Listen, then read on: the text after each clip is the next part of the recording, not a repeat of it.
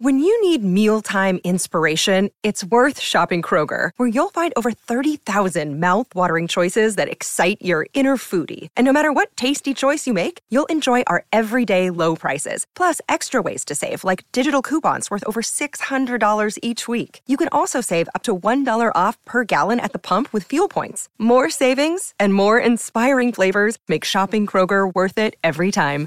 Kroger, fresh for everyone. Fuel restrictions apply. Another day is here, and you're ready for it. What to wear? Check. Breakfast, lunch, and dinner? Check.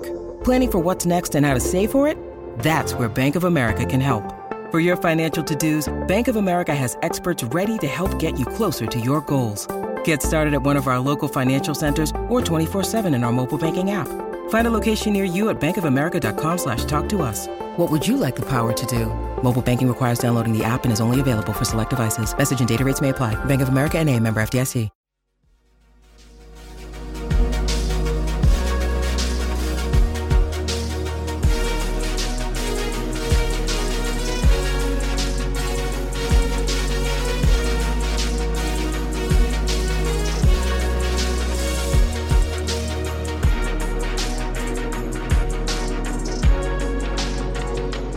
Everyone, and welcome back to another episode of the PensBurgh podcast, the first episode of 2023 after a little holiday break for Robbie and I. Uh, I am your host, Garrett Bahana, and as I mentioned, I'm always joined by my fellow PensBurgh contributor and co host of this podcast, Robbie Noggle.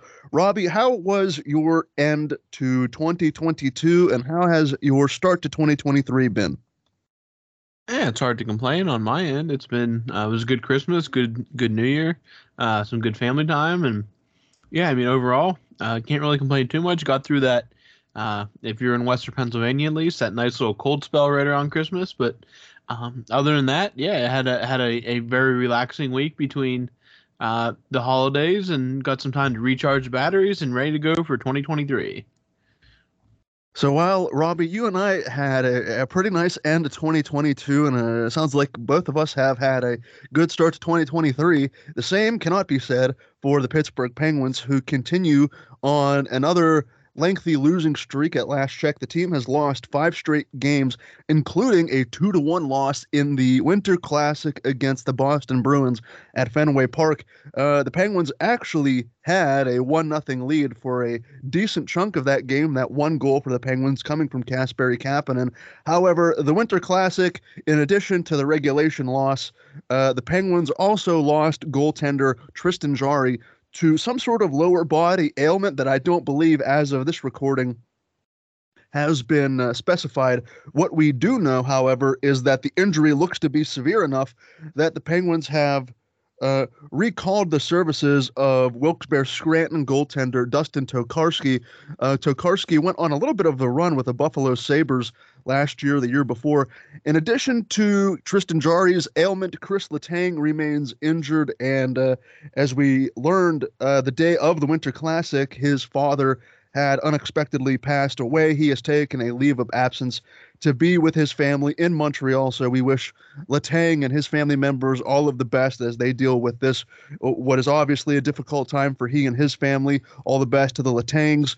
Uh, Robbie, but shifting focus to the on ice product and uh, where the Penguins sit right now, uh, I wanted to spend this week's episode, instead of beating a, a dead horse, continuously talking about Brian Dumoulin and Jeff Carter because – you and I know, and the listeners of this podcast know who have submitted questions. And even if you haven't submitted questions, a lot of people within this fandom know that Brian Dumoulin and Jeff Carter continue to be the two players uh, that are continuing to struggle the most. And one could argue that these two players are costing the Penguins points in the standings.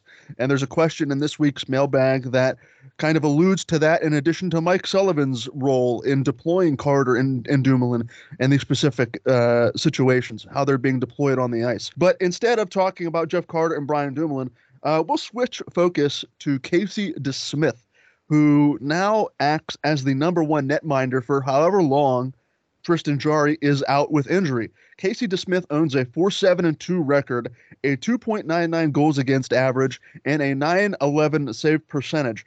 Robbie, my question to you this week is in the event that Tristan Jarry misses substantial time, how confident are you that DeSmith can be the team's number one goalie with a team that is already so maddeningly inconsistent with the up and downs and the losing streaks and the winning streaks that they've been on to this point in the regular season?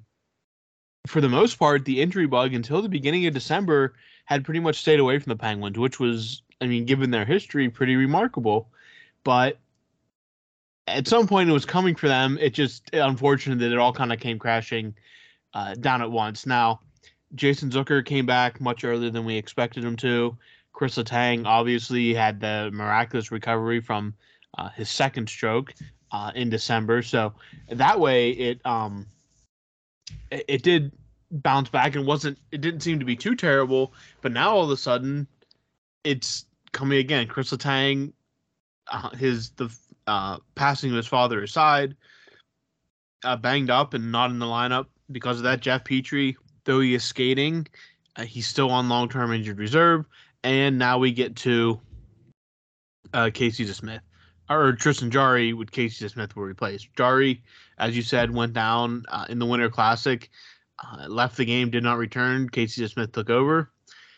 And whether or not you're confident in him, you're going to have to at least pretend you are because he's going to be the guy uh, for at least the time being. Now, Tristan Jarry returned to uh, Pittsburgh to be further evaluated, which will mean that he is going to be seemingly out of the lineup until at least after Sunday when they play Arizona. I cannot imagine that he will return on the trip unless they determine something uh, miraculous happened that he's not as hurt as what one would imagine. Usually, when they go home, leave a road trip to be further evaluated, it is a more significant injury that will knock him out for uh, more than just a game or two. But then you come back, you come home for a couple games, uh, and then you're back on the road. But I mean, so if you are going to be riding uh, DeSmith for uh, this stretch, I will say that if you look at the schedule overall, it's a generally pretty favorable schedule.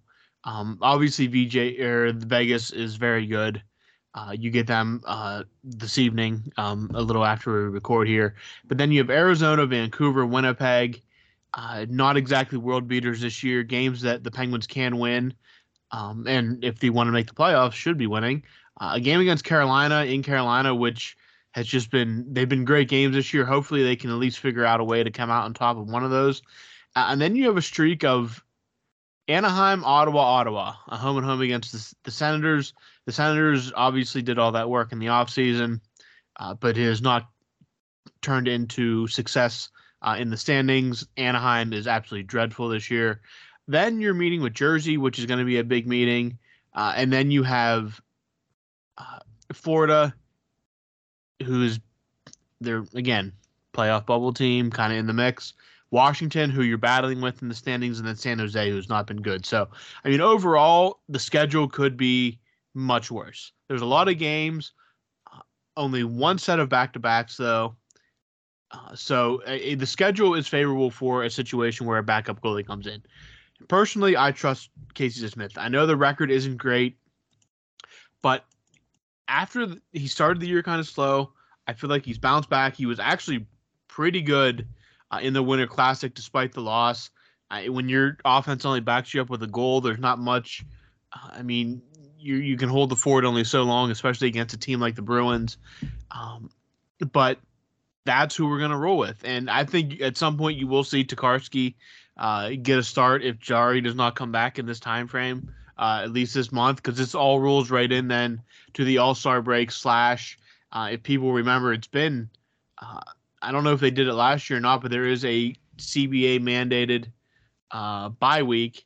Um, actually, I think there wasn't because the scheduled in uh, Olympic break, so there is that bye week at the end of January it, with the All Star break into uh, into uh, into um, February. Then, so overall, what do I think? I think that Casey Smith is perfectly acceptable. It's probably it's obviously I mean Jarry's your number one, so it's a longer stretch than you want your backup to be your number one, but such as such as life uh, in the NHL. But I think we'll see Tokarski get some NHL action, and he's a better option than Louis Domingue. Let's put it like that. I think when he was signed in the offseason, that was said um, overall uh, was uh, Dustin Tokarski was a better option. He has been a thorn in the Penguin side as a member of the Sabres. He's played well against them. So now he gets a chance to be um, on the Penguins' good side uh, if he gets some game action here. But as for Casey Smith, I'm fine with it. I, they could do much worse. But yeah, anytime your number one goes down, you're going to be a little worried. I just think that the Penguins are one of the teams better situated um, goaltender wise to not necessarily replace their number one, but at least it's not a huge drop off between the one and two. We'll see if Ron Hextall and company made the right decision uh, in keeping and extending Casey DeSmith rather than go out in external fashion and acquire another backup goaltender. We'll see if because Ron Hextall has come under fire recently. I mean, let's let's be blunt. He's come under fire for the construction and the lack of depth in the bottom six. Uh, for as much credit as we gave him over the summer for finding ways to keep Malkin and Letang and Rust and Rakell, the lack of production and depth in the bottom six has sullied the uh, sullied whatever kind of momentum the Penguins could really have. And now they sit here, we sit here, and they're in the midst of another long losing streak. Uh, so we'll see if the option of keeping DeSmith as Tristan Jarry's backup pays dividends for the Penguins for however long Tristan Jarry may be out. It could be we, we, we could be recording next week's episode and all could be fine and well. We'll just have to wait and see. As Robbie mentioned, uh, as we record this, the Pittsburgh Penguins are out west and they are uh, starting a game later on this evening. Robbie, I believe it's 10 o'clock, if I'm not mistaken. It's a 10 o'clock puck drop, 10 o'clock Eastern, uh, if I'm not mistaken. But uh, either way, yeah, it's a wait and see kind of approach. We don't have concrete details on what Tristan Jarry's ailment is. It looks like, from what I could see watching the Winter Classic, it was some sort of lower body, maybe knee or leg injury. But we'll have to see how well Casey DeSmith and Dustin Tokarski feel in Tristan Jarry's absence.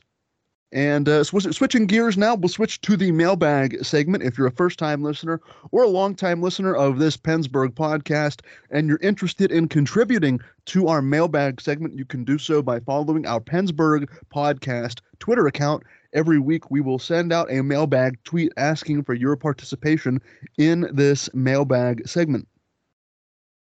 And Robbie, I think this is a first for the podcast. We have six questions this week, and all of the questions have come from the same person. If uh, you're familiar, if you're a longtime listener, you've probably heard us take questions before from Brian. Well, Brian has posed six different questions to us. Uh, so thank you, Brian, for for asking all of these questions to help fill the mailbag this week. Six questions. Robbie, as always, you'll get question number one from Brian. Uh, and Brian's first question is this I saw a tweet and wanted to see your thoughts. It said to fire, or I guess in this case, either waive or terminate the contract of Brian Dumoulin and Jeff Carter, claim Jakub Vrana, who was recently put on waivers by the uh, Detroit Red Wings, and add a third line, a capable third line center at the trading deadline. I think I'm in favor of this kind of sentiment. Yeah, Jakub Vrana was a shock uh, when he showed up on the waiver wire from Detroit. Um, he's paid, I think, five million dollars a year. He was a very good player. So I don't know if there's more to the story. We really don't know, but he did clear waivers, so nobody put a waiver claim in on in on him. And there's plenty of teams that uh, had the room and could have definitely used the skill set that he brings. So. Uh, it's not as easy as just waving Dumoulin and Carter. I think everybody thinks that they can just wave a magic wand and the problem goes away. Uh, one, they're not going to do that to Brian Dumoulin, a guy that is uh, such a important piece of what the Penguins did in the past. Yeah, he's not good right now, and he looks to be ext- regressing even worse than he was last season uh, in his play. But he's done too much for this franchise in the city for the Penguins to simply toss him on the waiver wire. hope he goes down to Wilkes-Barre and just stays there, um, where they don't have to worry about him.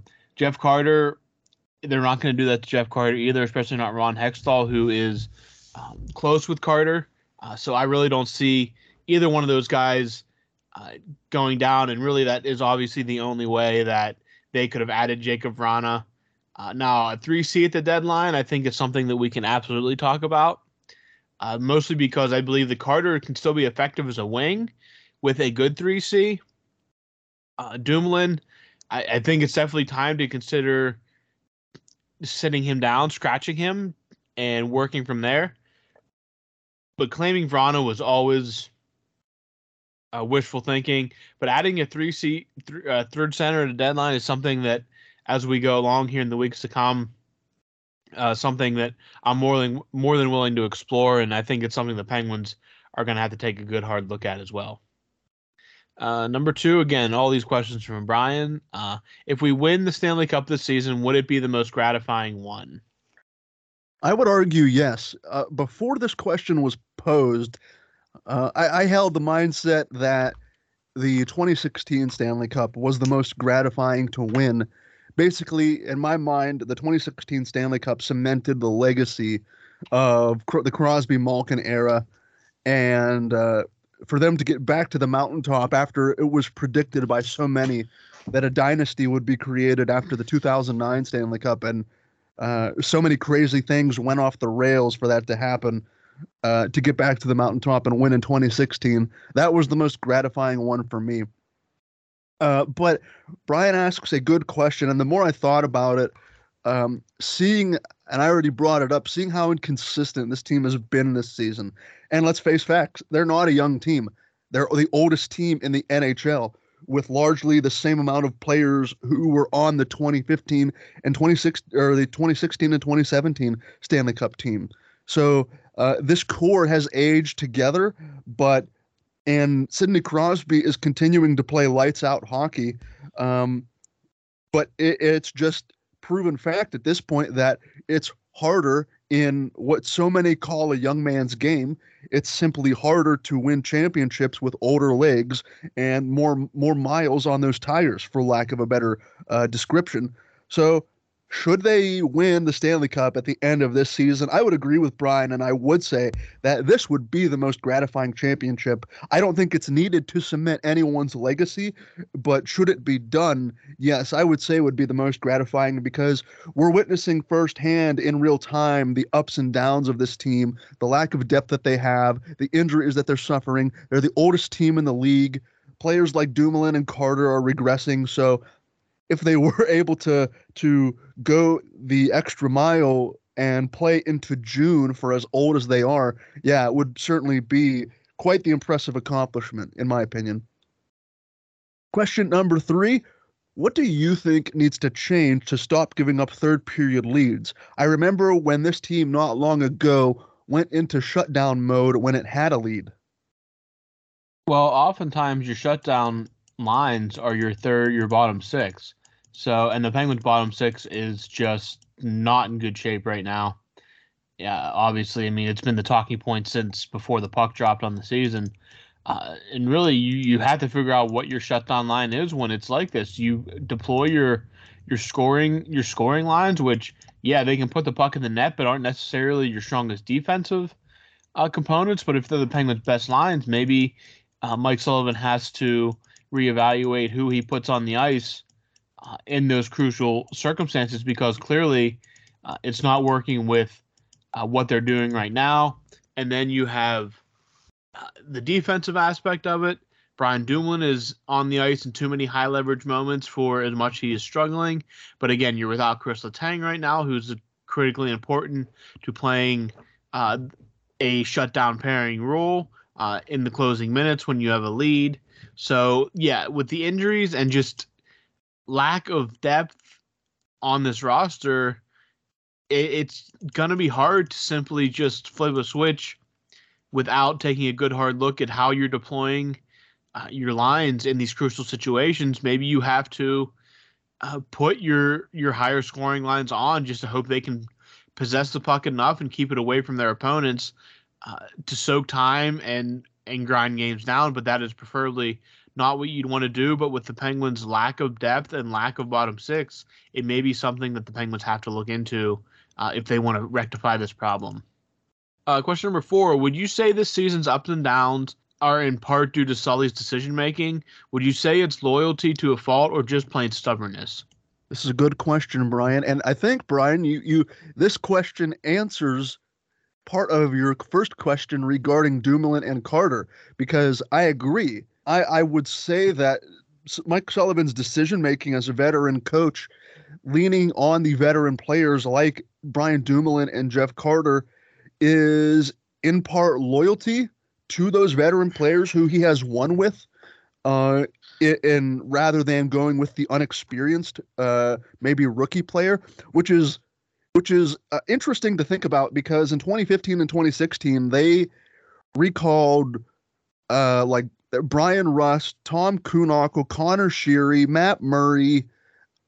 Eventually, they recalled Jake Guentzel, and all of these guys ended up being some in some form or fashion contributing members to those Stanley Cup winning teams. So those were all young guys in Wilkes-Barre Scranton that they called up that had really no NHL experience and they all kind of learned on the fly and it was that youth infusion that helped them win in 2016 and 2017. So 6 7 years later I think yeah, I think it is part of loyalty to the players that he's won with who are now veteran players and in Dumoulin in Dumoulin's case uh, he has I think he's lost a step and he's just it's part of the aging curve for professional athletes and stubbornness. I don't know Mike Sullivan personally. I don't know. I'm not in sitting in meetings with him and the other coaches. You know, maybe behind closed doors, he's telling his coaches, and maybe he's having meetings with Hextall that he's saying something along the lines of, I can't continue to deploy Jeff Carter as the third line center.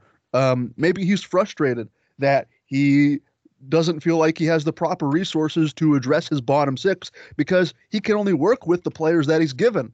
And uh, I saw that he moved Jeff Carter to wing, I believe, during the Winter Classic. I don't know if that's going to continue, um, but I would say he has loyalty to the players that he's won with, which can be a detriment to the younger players who could be better than the veterans that they're playing with right now, and perhaps stubbornness and continuing to ride with those veteran players when giving a shot to the younger players with younger legs may be more beneficial to the team. But uh, I just don't know. I don't sit in on those meetings. I don't have firsthand knowledge of that sort of thing.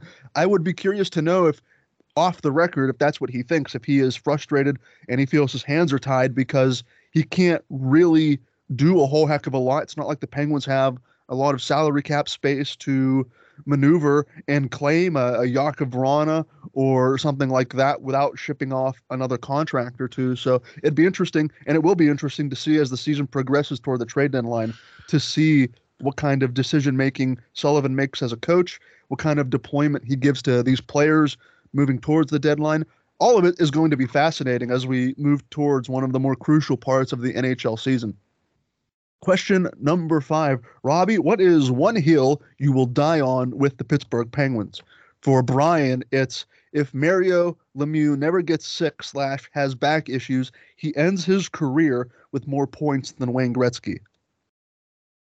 Yeah, I think that's absolutely a, a, legitimate hill to die on for for Brian. And mine is if Kevin Stevens doesn't break his face in Game Seven against the Islanders, the Penguins, uh, probably win three Stanley Cups in a row in the early 90s. That or that team is the single greatest team to never win a Stanley Cup, uh, which uh, is unfortunate, but uh, that's neither here nor there. Or maybe if I'm trying to think, if Marc Andre Fleury even plays average in 2012 against the Flyers, the Penguins win that series, and then they are in the very small group of Cup favorites after that. Um, Marc Andre Fleury's complete meltdown against the Flyers. Because um, again, you have to remember the Flyers goaltending was an absolute disaster in that series as well. I think the Penguins dispatched the New Jersey Devils uh, and then dispatched the New York Rangers uh, to to at least advance to the Stanley Cup final against the Kings that year, uh, at the very least, because um, the Penguins, outside of goaltending, were a very strong team, a very good team uh, that year, and it's just unfortunate that they couldn't get the goaltending uh, to come together and kind of.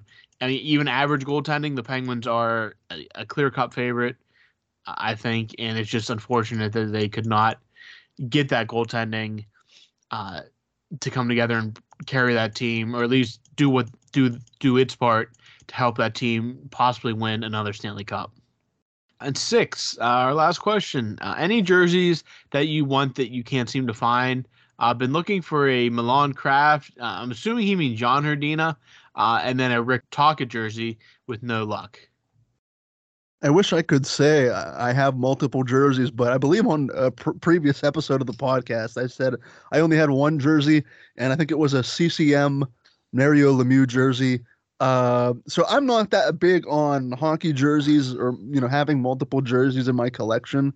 Um, if you're familiar with the hockey guy on YouTube, he's basically based his entire YouTube channel around his massive, massive collection of hockey jerseys. I think he's a great uh, YouTube personality in a really small circle of NHL YouTubers.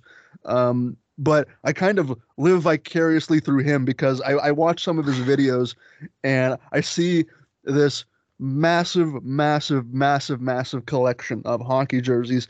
And I can only imagine because hockey jerseys are not cheap.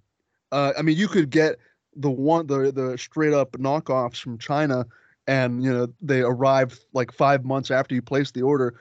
But if you're buying hockey jerseys uh, on a regular basis and they're like regularly retailing for at least $100 US, um, if not a lot more regularly, $150 US. Uh, they are just not cheap. And that's why I don't have a massive collection of jerseys. Um, but I can't really answer this question, this last question, Brian. Robbie, I don't know. I don't know about you. I don't know if you have multiple jerseys in your collection or if there's a jersey for you that um, you maybe you've wanted over the years that you just could never pull the trigger on or could never find. But for me, yeah, I'm not really not really too too big of a jersey jersey wearer or jersey guy in general. Yeah, I have a lot of Crosby jerseys. Uh, that's been my main uh, jersey uh, that I have, and uh, what else? I have an Orpik Stanley Cup jersey from 2009. I have a Malkin jersey somewhere, and I have I don't I can't they don't fit anymore. They're from when I was young. I have a basically what the reverse retro is based off of in white, and I also have the black road gradients uh, as well. Uh, so yeah, I don't I have a good many jerseys. I don't necessarily have a lot of different players. Uh, if I could pick one from the past, I'd probably get a Kevin Stevens one. Uh, but other than that, um, that is uh, basically, the extent is a lot of Crosby jerseys in my closet. Well, that is going to do it. We wrap up a pretty pretty swift first episode of 2023. Thank you again to Brian for sending in all six of this week's mailbag questions. Uh, thank you, all of you who have listened to this podcast up until this point, and hopefully make this PensBurgh podcast part of whatever podcast routine you have, whether you're listening on your way to work, on your way home from work, at the gym, whatever. Uh, we thank you nonetheless for for downloading and listening to us every week and we hope to bring you even more fun content audio content and even written content over at pensburgh.com for the remainder of the 2022-23 season but for robbie noggle i have been garrett bahana thank you so much for listening to this edition of the PensBurgh podcast, and we will see you all right back here this time next week.